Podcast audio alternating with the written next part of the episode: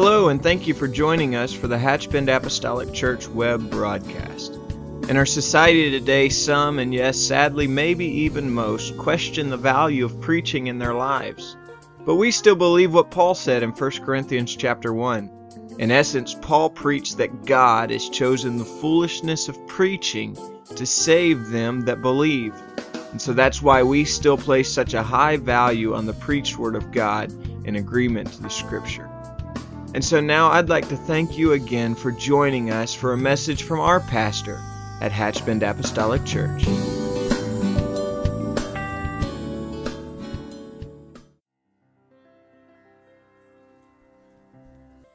I certainly appreciate the songs and worship that I have heard today that includes the blood because we know the significance of that for you and I today. And I'm thankful to the, this morning to know that that blood has been applied to my life. And certainly I am not alone in that. We welcome all of our guests here today. It's just such an honor for us to have you with uh, in, us in service today. And we don't take that for granted by any stretch of the imagination. You could be doing any number of things, but you have opted to not only just be in church, but you've opted to be here in church. And so we thank you from, for that from the bottom of our heart. And uh, you've made our day better by doing so. To all of our ladies here at uh, Hatchbend Apostolic Church, please don't forget that today our your ladies conference registration is due. If you have any questions about that, please see Sister Cricket, and she can give you some more information concerning that. I am very thankful this morning for the goodness of the Lord and what He has done and how far He has brought us. And I'm thankful for those that are here this morning. Some of our church family has certainly been battling a lot of sickness, and we appreciate the fact that you're here today. You may feel like the scripture said just two legs and a piece of an ear, but we're glad that you're in the house of the Lord this morning. And uh, thank you for the extra effort of being here today. I want you, if, if you will, today to join me in the book of St. Luke, chapter 24, and you can remain seated if you would like. I'm, I know customarily we stand for the reading of the word of the Lord, and that is certainly in place and order. But today, I'm going to do things just a little bit differently. Um, without a doubt, I believe that Resurrection Sunday is the single most important event in our Christian faith. And I know that's a broad, broad, broad statement when we think of all of the things that are included and incorporated into the Word of God. But we have to understand that no matter what happened, if Jesus Christ had not risen from the grave, it would have all been a lie. And null and void, right, right there. And, and irrespective of what had taken place and all the wonderful events from Genesis until that moment. And if you have been around church very much, then you have heard the resurrection story many, many times. I do not feel any undue pressure this morning to put some new spin on an age old story that has all of the truth in it that we would ever need. And so I'm not here today to try to put some new flair or hang some extra bling on this beautiful, beautiful story. But I do want to spend my time today, our time, focusing on one portion of this incredible event. And uh, it's a little bit of an, of an obscure part of the story, just somewhat shadowed uh, by all of the other events that were taking place. And so, if you just will hold your Bibles open to Luke 24, I'm going to begin around verse number 13, and uh, then we'll go all the way to the last chapter of Revelation, and I hope you brought a lunch. No, we're just going to start at Luke 24 and 13, and then we will just make our way down through a few verses here and uh, pray that the Spirit of God will just drop something in our heart all along the way. And uh, I believe there's wonderful truths that we can garner as we make this journey. What we are going to talk about, or the particular event that we're going to discuss today, is interesting, and ironically, it's not even mentioned by Matthew or John. As a matter of fact, Mark just barely makes mention of this story in uh, chapter 16 and verses 12 and 13. But this is the story of just two common men. And I've just always been a hero of the common man, especially the common man in Scripture. Because the Word is just replete with men and women who remain nameless and, and faceless to us, but yet they did great exploits. And I think it's very safe to say that we're, we are where we are today because of those many, many people who just seemingly filled in the gaps and were there.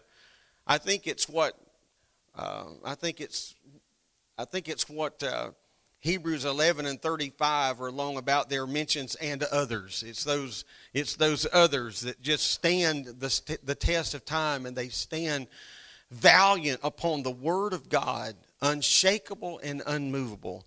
And so today we're going to talk about two common men that we know very, very little about. It seems apparent to me that they were avid followers of the Lord at some point. At one time, I am safely assuming that their heart had been on fire with a passion of the ministry of Jesus Christ and actively involved in the happenings of the New Testament church. I think I'm very safe in saying that and I think you will find out that common thread as we move along.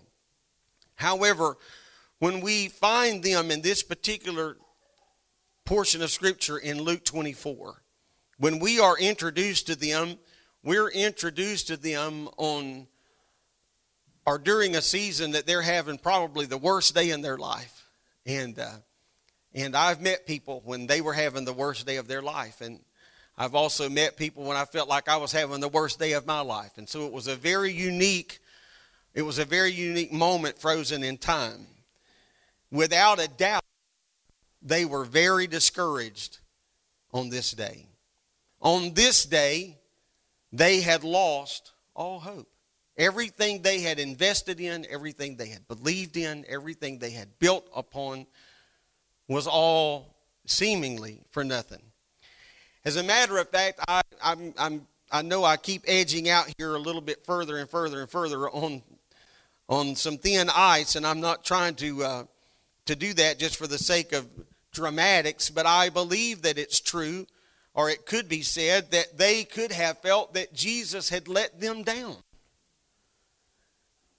I think it's also safe to say that there would be very few exceptions to that, even in this room today. And you may want to jump up and down and shout and admit that you feel like the Lord has let you down at some point in our lives, but I think secretly or at least privately in our heart, we've all felt that. Like that we really thought something was going to happen, and it just seems like when we thought that heaven would sound, heaven was silent. When we thought God would move, God just somehow in our minds stood still. And that is exactly where we are in this scripture. And so, for the sake of time, I'm not going to this entire story, but I just want to just pick up portions of this as we go.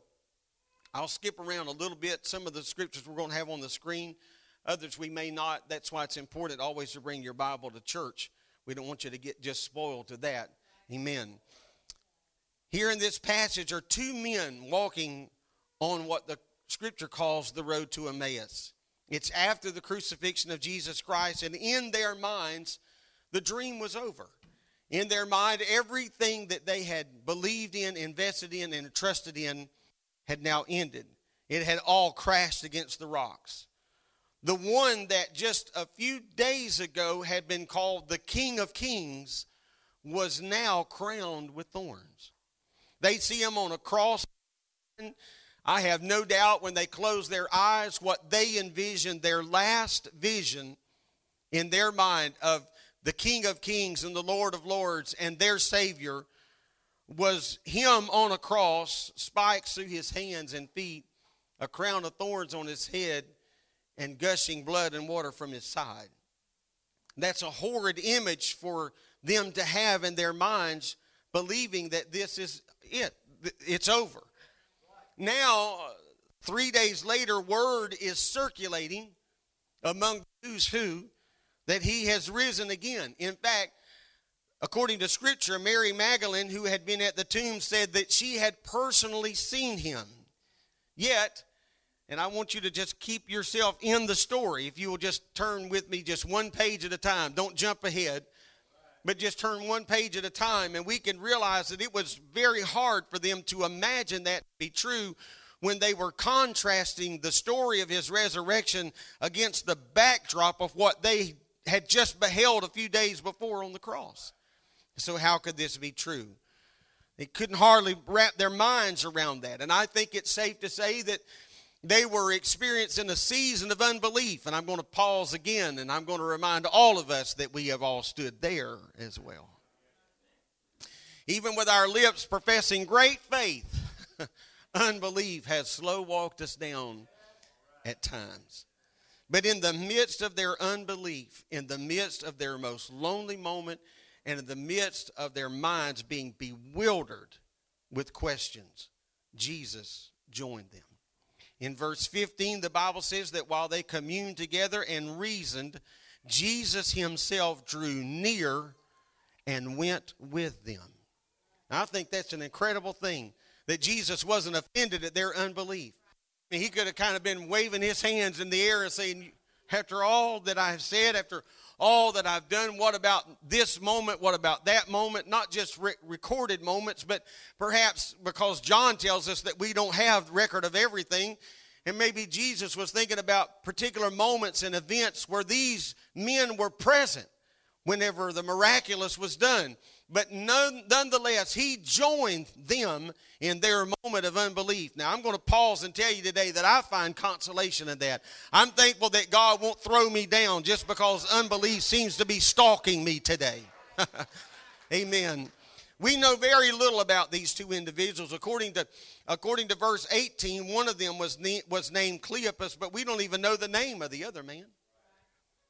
And so I find it interesting that that Jesus is going to do something pretty spectacular here, and he appears to these two individuals whom we know so little about. But that's not unlike the Lord. because when he was going to reveal who he was, the very first person that he ever really let in and pulled back the veil was the woman at the well. Amen. It was it would seem like she would be the last one on the list that he would give this kind of information to. I mean, it just seems like those that were in the circle, certainly those those would have been the one, but nevertheless, it was these two people that we know so very little about. Amen. Furthermore, they're not ever even mentioned in scripture. Luke 24, 15 says that Jesus drew near Yet, if we go back, and I mentioned a moment ago that there's only even two references to this, and it's Luke and in Mark. And in Mark chapter 16 and verse 12, Mark adds just a real subtle, but I think a significant detail. Subtle but significant. And this is what Mark has to say. Mark says that he also joined them and walked with them.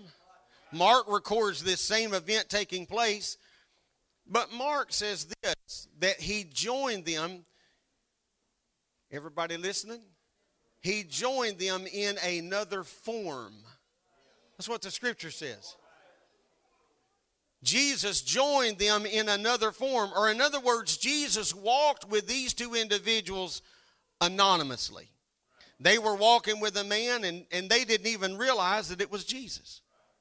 The last side, again, I'm repeating myself, but just for the sake of making sure we're all on the same page, the last sight they had of the Lord was his beaten and bloodied body, where he had been left virtually unrecognizable to common men.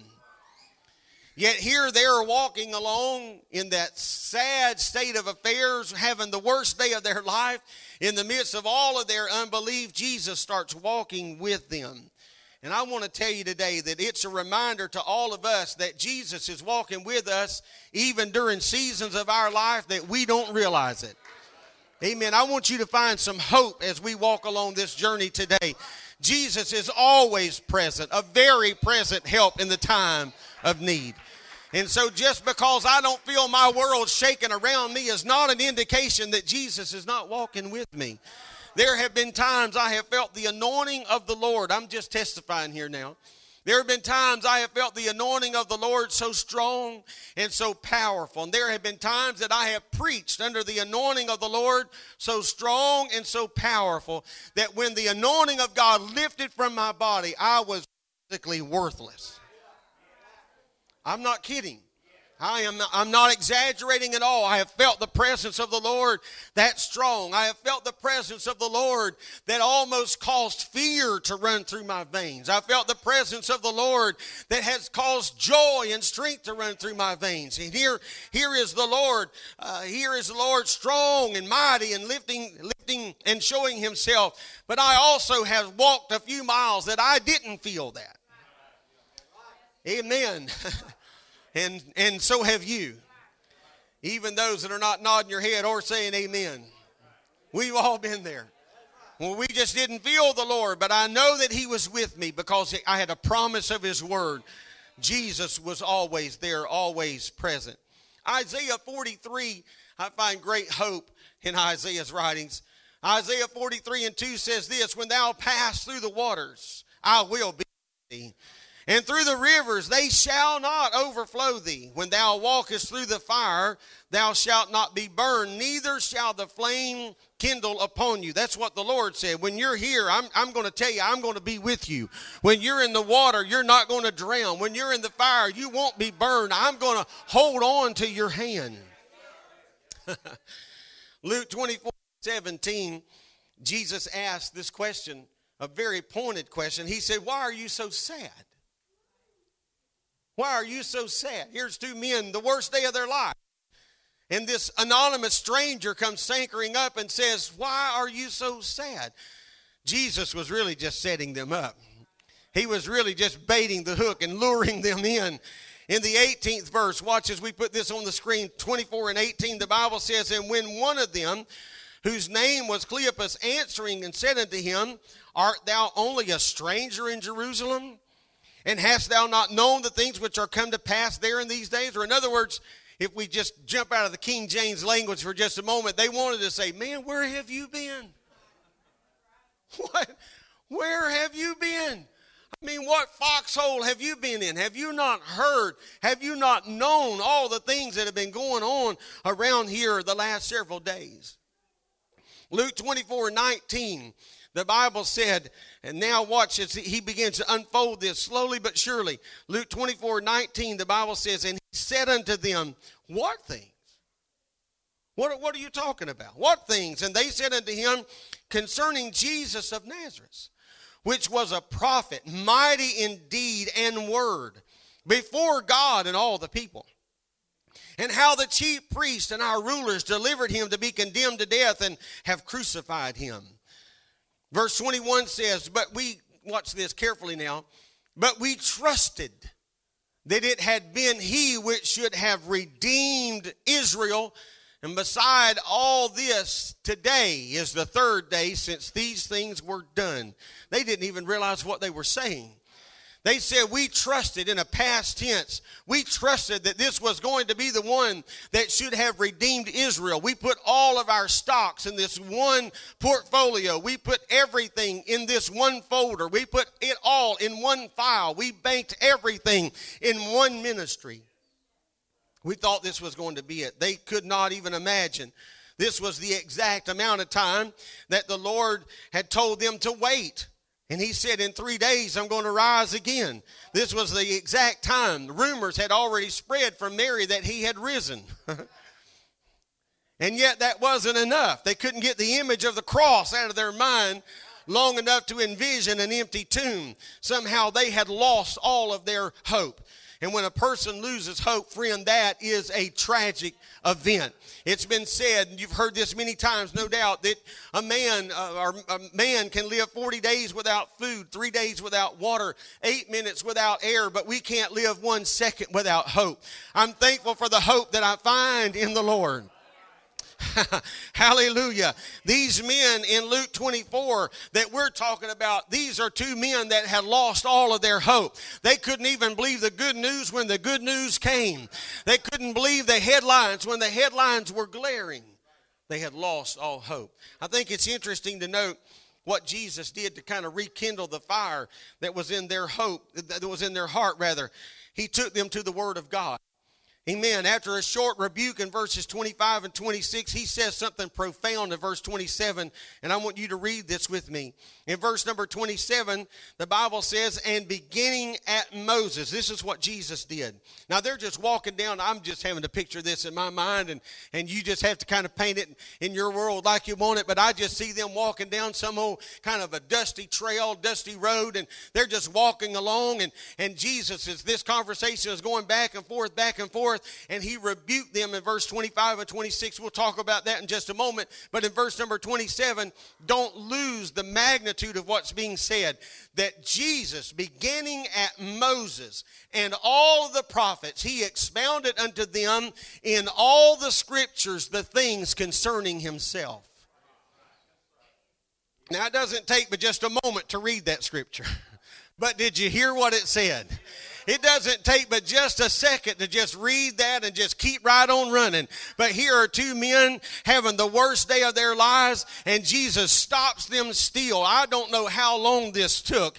I have no idea how much time they were standing, but the Bible says that Jesus Christ Himself started at Moses and included all the prophets and started expounding unto them in Scripture.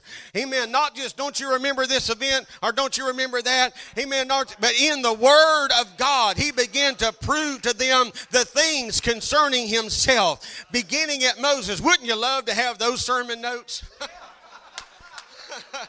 Wouldn't you love to just have that in your file that you could say, this came from the man?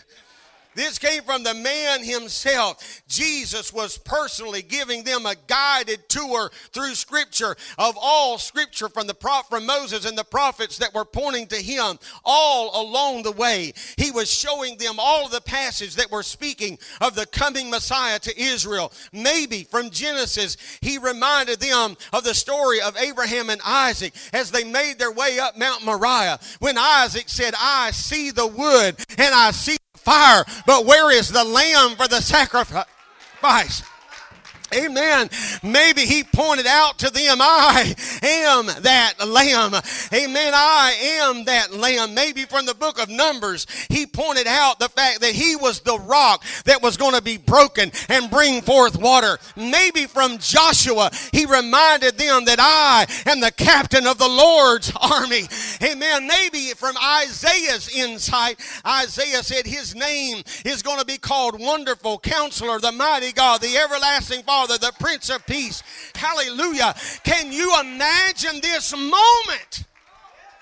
What a Bible study, friend. And it didn't happen at the Hyatt Regency. It didn't happen in a Coliseum. It happened on an old dusty road somewhere. But from Genesis, from Moses to the prophets, he said, I want to show you the Word. And from the Word, I'm going to point to you that I am the Messiah. I am the Messiah. Let's clap our hands.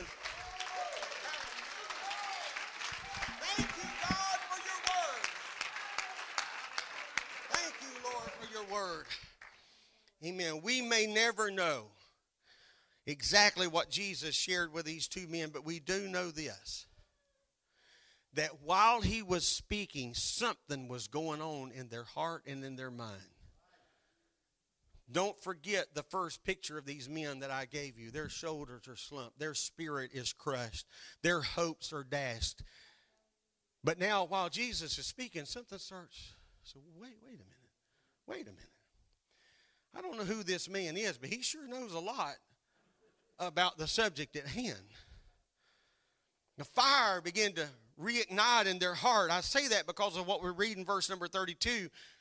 In verse number 32, the Bible says, They said to one another, Did not our hearts burn within us while he talked to us, by the way? and while he opened us to the scriptures, why didn't something start? I'm going to tell you something, friend. Preaching shouldn't put you to sleep. Preaching is not the time to play with your children. Preaching is not the time to check your Facebook status. Preaching is not the time to get on check your email. Preaching is not the time to be visiting out in the parking lot. But if you want your heart to be stirred, if you if you've lost all hope today, if you need something rekindled in your heart, let me tell you where to get it from. The Word, the Word, the Word, the Word, the Word, the Word of God can rekindle a fire that has gone out in your life. The Word of God, the Word of God. Amen. And so with that, I just want to that's my introduction today. so with that, some of our you laugh, some of our guests are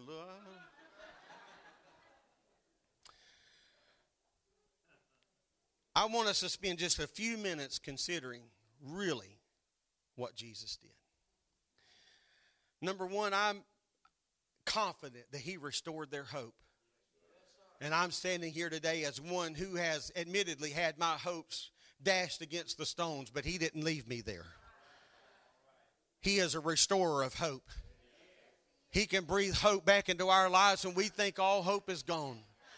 Amen. Their hearts did, did not burn when they talked to Him. Now, listen, this is important for us to understand that their hearts didn't really burn when they talked to Him, when they were telling Him, Where you been? When they were telling him about the crucifixion when they were telling him what the roman guards have done when they were when they were talking to him nothing happened in their hearts. But when he started talking to them now now something's well, wait this is different. When the lord started speaking to them their hearts burn when he talked to them. I understand the value of speaking to the Lord in prayer, but I'm going to tell you the part of prayer that can and will change our lives is when we stop talking long enough to let him talk to us. Amen. I was talking to a friend of mine the other day, and I don't want you to take this out of context, but I was talking to a friend of mine the other day, and we have a friend in common who is a pretty dominant voice and, and, a, and a pretty dominant in a conversation. And so uh, I asked my one friend, I said, Have you talked to our other friend today? He said, Well, I called him and I said, Would you get a chance to talk to him? He said, No, but I did get a chance to listen.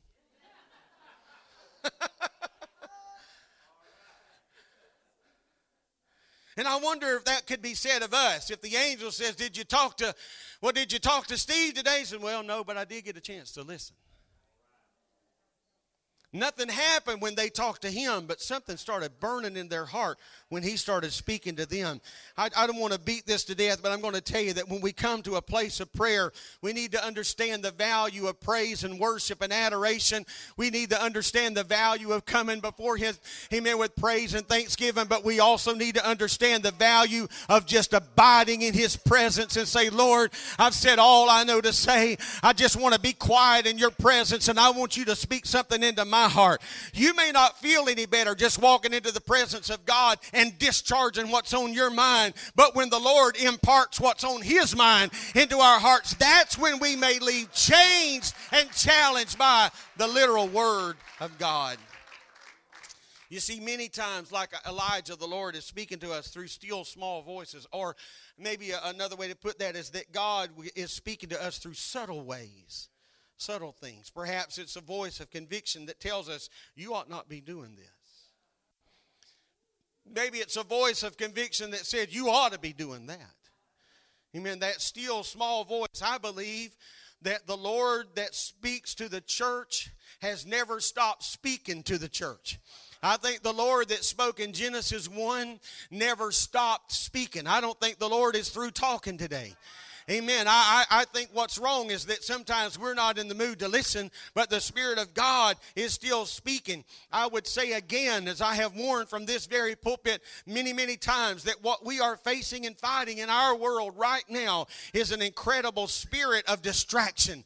Amen. Something that's going on to get our mind off the most important things. I'm going to tell you something, friend, that when we come to the end of life's journey, some of the things you are fretting about will mean zero. It will mean zero when you are looking at the end of life's journey. When you see the final bend just a few steps away, some of the things that dominate our world today will matter nothing. And so I say, Lord, I want to turn down the noise of this world and turn down the volume of distractions of sin and pleasure. And I say, Lord, speak to my heart and let your anointing minister to me. Jesus said in John 10 27, My sheep hear my voice, and I know them, and they follow me because there's relationship. Secondly, not only did he restore their hope, but what he used to restore their hope was the scripture, the word of God. It's so important that we don't miss something so critical right here. There, there's a lot of people today running all around the world literally around the country, around the world, and they are just looking for some new revelation from God. They want to hear a word from the Lord. I'm not being cynical, I'm being very serious. If you want to hear from the Lord, let me help you with something.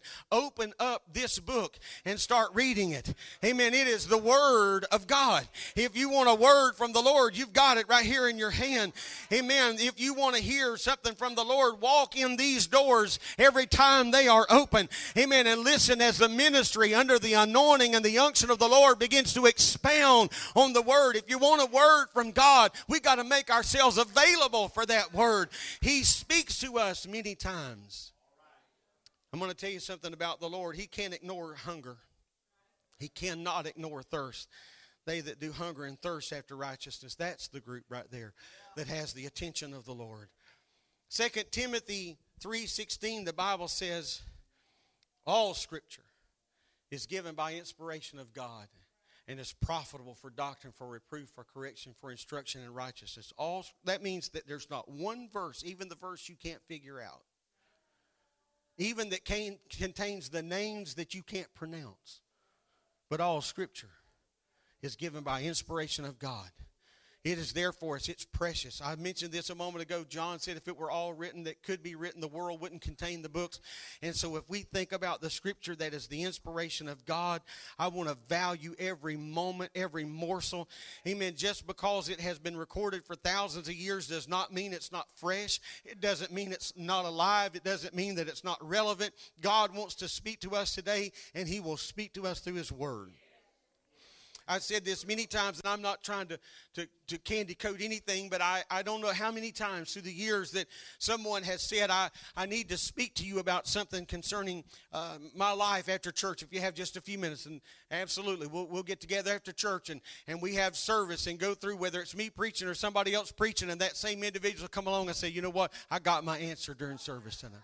I got my answer while while somebody was preaching. I got my answer during this. And so God can answer our questions. I know it, it doesn't all happen that way, but I'm telling you that God can and will speak to us if we'll avail ourselves Amen. We'll avail ourselves. And so just because it's old doesn't mean that it's not something fresh and there's not something real there. And just because you've heard something said a time and time and time again, something preached on time and time and time again.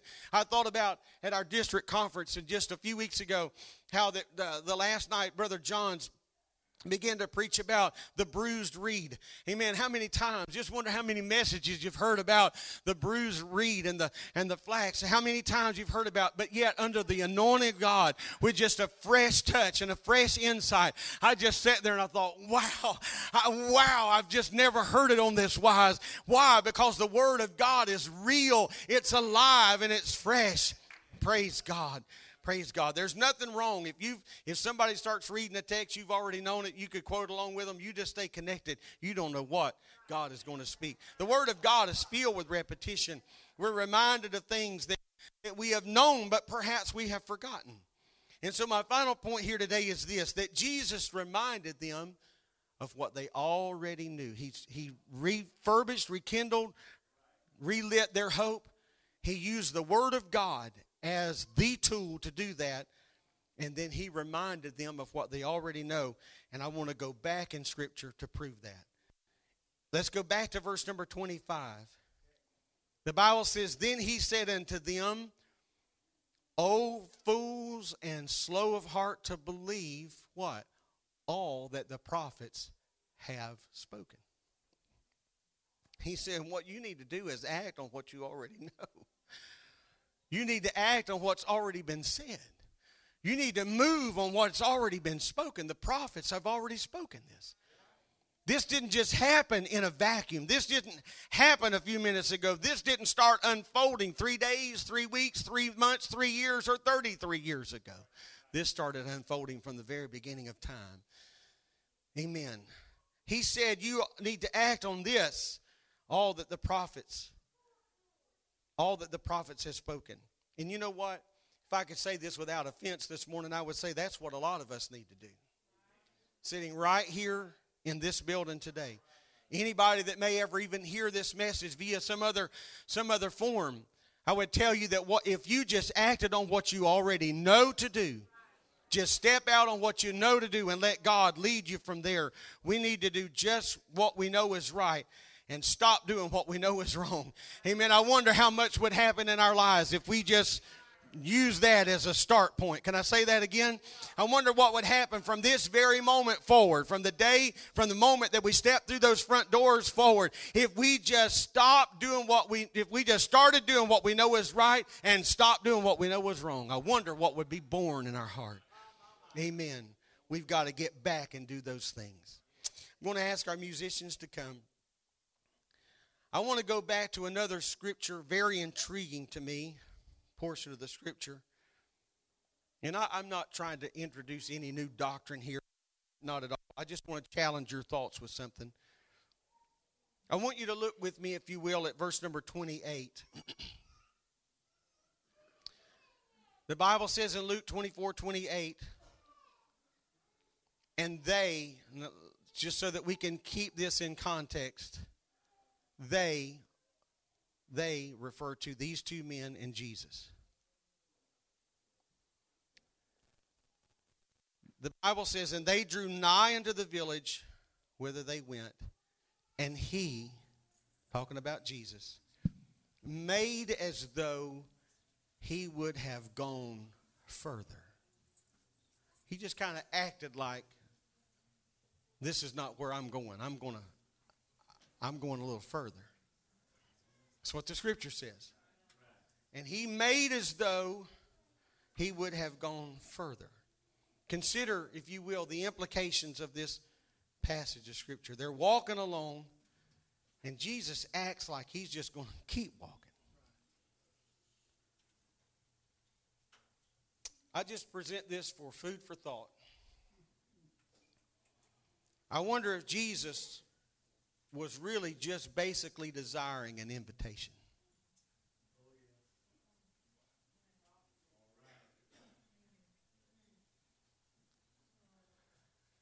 Genesis 18, the Bible says that Abraham had an angelic visitation while he sat in the tent door in the heat of the day. That's what the scripture says. And Abraham had enough about him to say, Abide here. Abide. Here. You sit under the tree, you sip on this water, and when he got them nestled down in a cool place drinking water, he took off like his feet were on fire. And he ran and found a young man and said, Go kill a calf and get it ready. He ran to where Sarah was and said, Get some bread in the oven. Abide.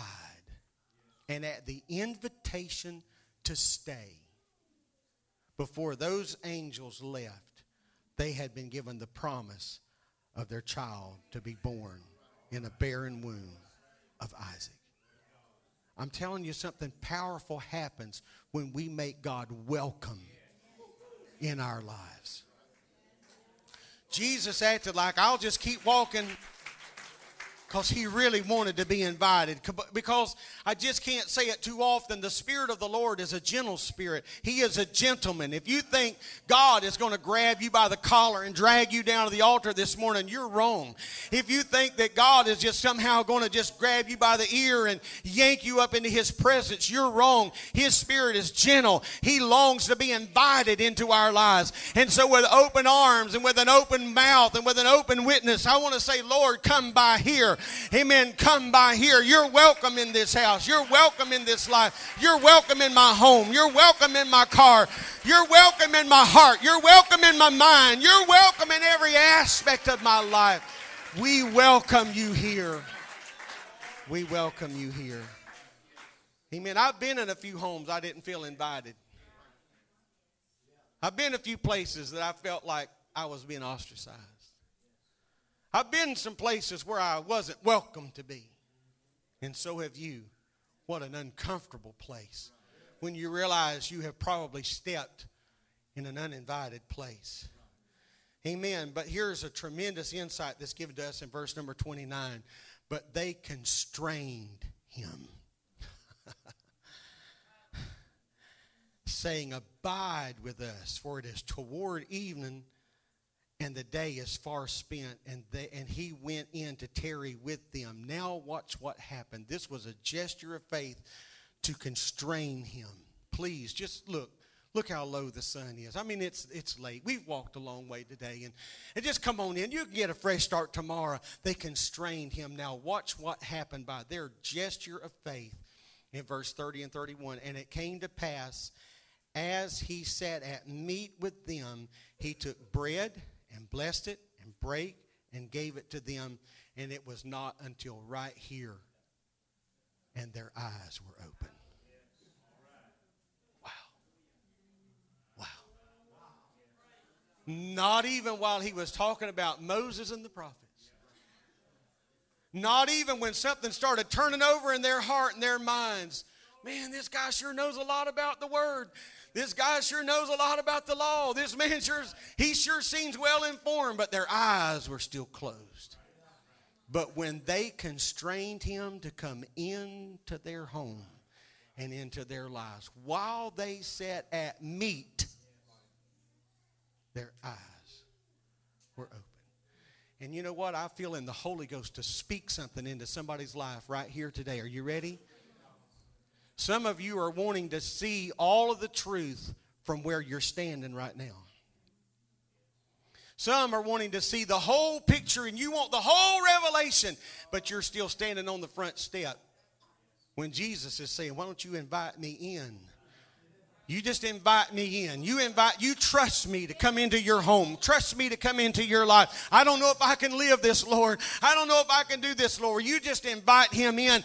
And when you invite him in, it's there that, that moment of revelation. And their eyes were open and they knew him they knew him. This is not a gardener. This is not a stranger. This is not just a well informed passerby, but me, we have been in the presence of Jesus Christ himself. It is not a rumor. Mary Magdalene is right. It is more than just a story. He is alive. He is well. He just wanted them to know him. He wanted to be invited into their lives. Amen. I'm going to tell you, friend, if you think I showed up this morning because this is my job, you're wrong. If you think I showed up this morning because I'm afraid of just going to hell, you're wrong. I can't even imagine its horror. If you think I just showed up because I want to make heaven my home, you're not even right about that. I can't imagine what heaven is going to be like. I showed up today because of what I felt Wednesday. I showed up today because of what I felt the night I got the Holy Ghost. I showed up today because of what I felt yesterday morning in prayer in my living room. Amen. Why? Because I want him to speak to me. When he speaks to me, my eyes are open and I can see him. Hallelujah. Hallelujah. Hallelujah. See him. Let's stand across this building. Do you know? Do you know today that you may simply be here at the invitation of a family member or a friend? But do you know something that's true? that Jesus is just waiting on an invitation from you today. That's all he's waiting on. He made like he would pass by. He made he made like he would just keep walking. I don't know, Brother Allen, the scripture doesn't say which one spoke up. It just says they. They. Amen. Not one or the other they. There was a there was something collective in their hearts that says, No, you can't go. You gotta stay. Faith. It was just faith. Because if you walk with me just one step at a time, don't go to the end of the story, one step at a time, they still didn't know who they were walking with. They still didn't know how this man could be anywhere in this region and not know about Jesus being crucified, and yet all that he knew about Scripture, they're perplexed, they're bewildered. But when they went in and sat down and began to eat, something happened. And I'm going to tell you this morning that if you'll just sit down at the table of the Lord and begin to eat, if you'll just do what you know to do. Don't look at somebody that's been living for God for 20 years and say, I don't know how I could get from here to there. Don't look at somebody that's been living for God for five years and say, I don't know how I could get from here to there. Just start from where you are. Just do what you know to do. And if you'll sit with Him, if you'll dine with Him, here's what I promise you He'll let you see. He'll let you see. my, my, my. I don't want to preach past the moment. But I got to remind you of Revelation 3 and 20 when he says, Behold, I stand at the door and knock. I knock. I knock. I'm not going to pull it off its hinges. I'm not going to kick it in. But if you'll hear my voice and if you'll open the door, I will come in. And here, here's what he said in Revelation. Here's that word again. And I will sup with him and he with me. Praise God. Jesus is saying this morning, I want to have a relationship with you. I want to get to know you better. You know what? That's what we're celebrating today. The reason he came, born in a manger, lived on this earth for 33 plus years, and it's why he went to a cross called Calvary. And most importantly, it's why in three days he came out so that we can live. Amen. I wonder this morning, would you make on this Easter Sunday 2015, I don't know of a better date to write in your Bible, receive the baptism of the Holy Ghost today. Baptized in Jesus' name today. Spoke with other tongues today. Today, today. Not a better time. Church, can we pray? Amen. We, we let the spirit of conviction stir our hearts. Let the spirit of conviction flow freely in this house this morning. The power of the Lord to touch our lives, to strengthen us, to make us whole, to make us one. In the name of Jesus, in the name of Jesus, let faith be found in your mouth. Amen. We need to speak out our desires here this morning. Amen. Don't just hold them in. Don't just think about them. Don't pray silently this morning. We need to speak by faith what you want to see God do in your life. I want to constrain Him to come in. I want to constrain Him to stop. I want to constrain the Lord to linger for just a little while in this place today. Amen. When the Lord lingered in the life of Abraham and Sarah, a child was born. When the Lord lingered, a promise was brought to fruition. I wonder what kind of promise could be born right here in this unsuspecting environment today that the Spirit of God could touch us today in Jesus' name. Come on, let's pray and worship the Lord together in Jesus.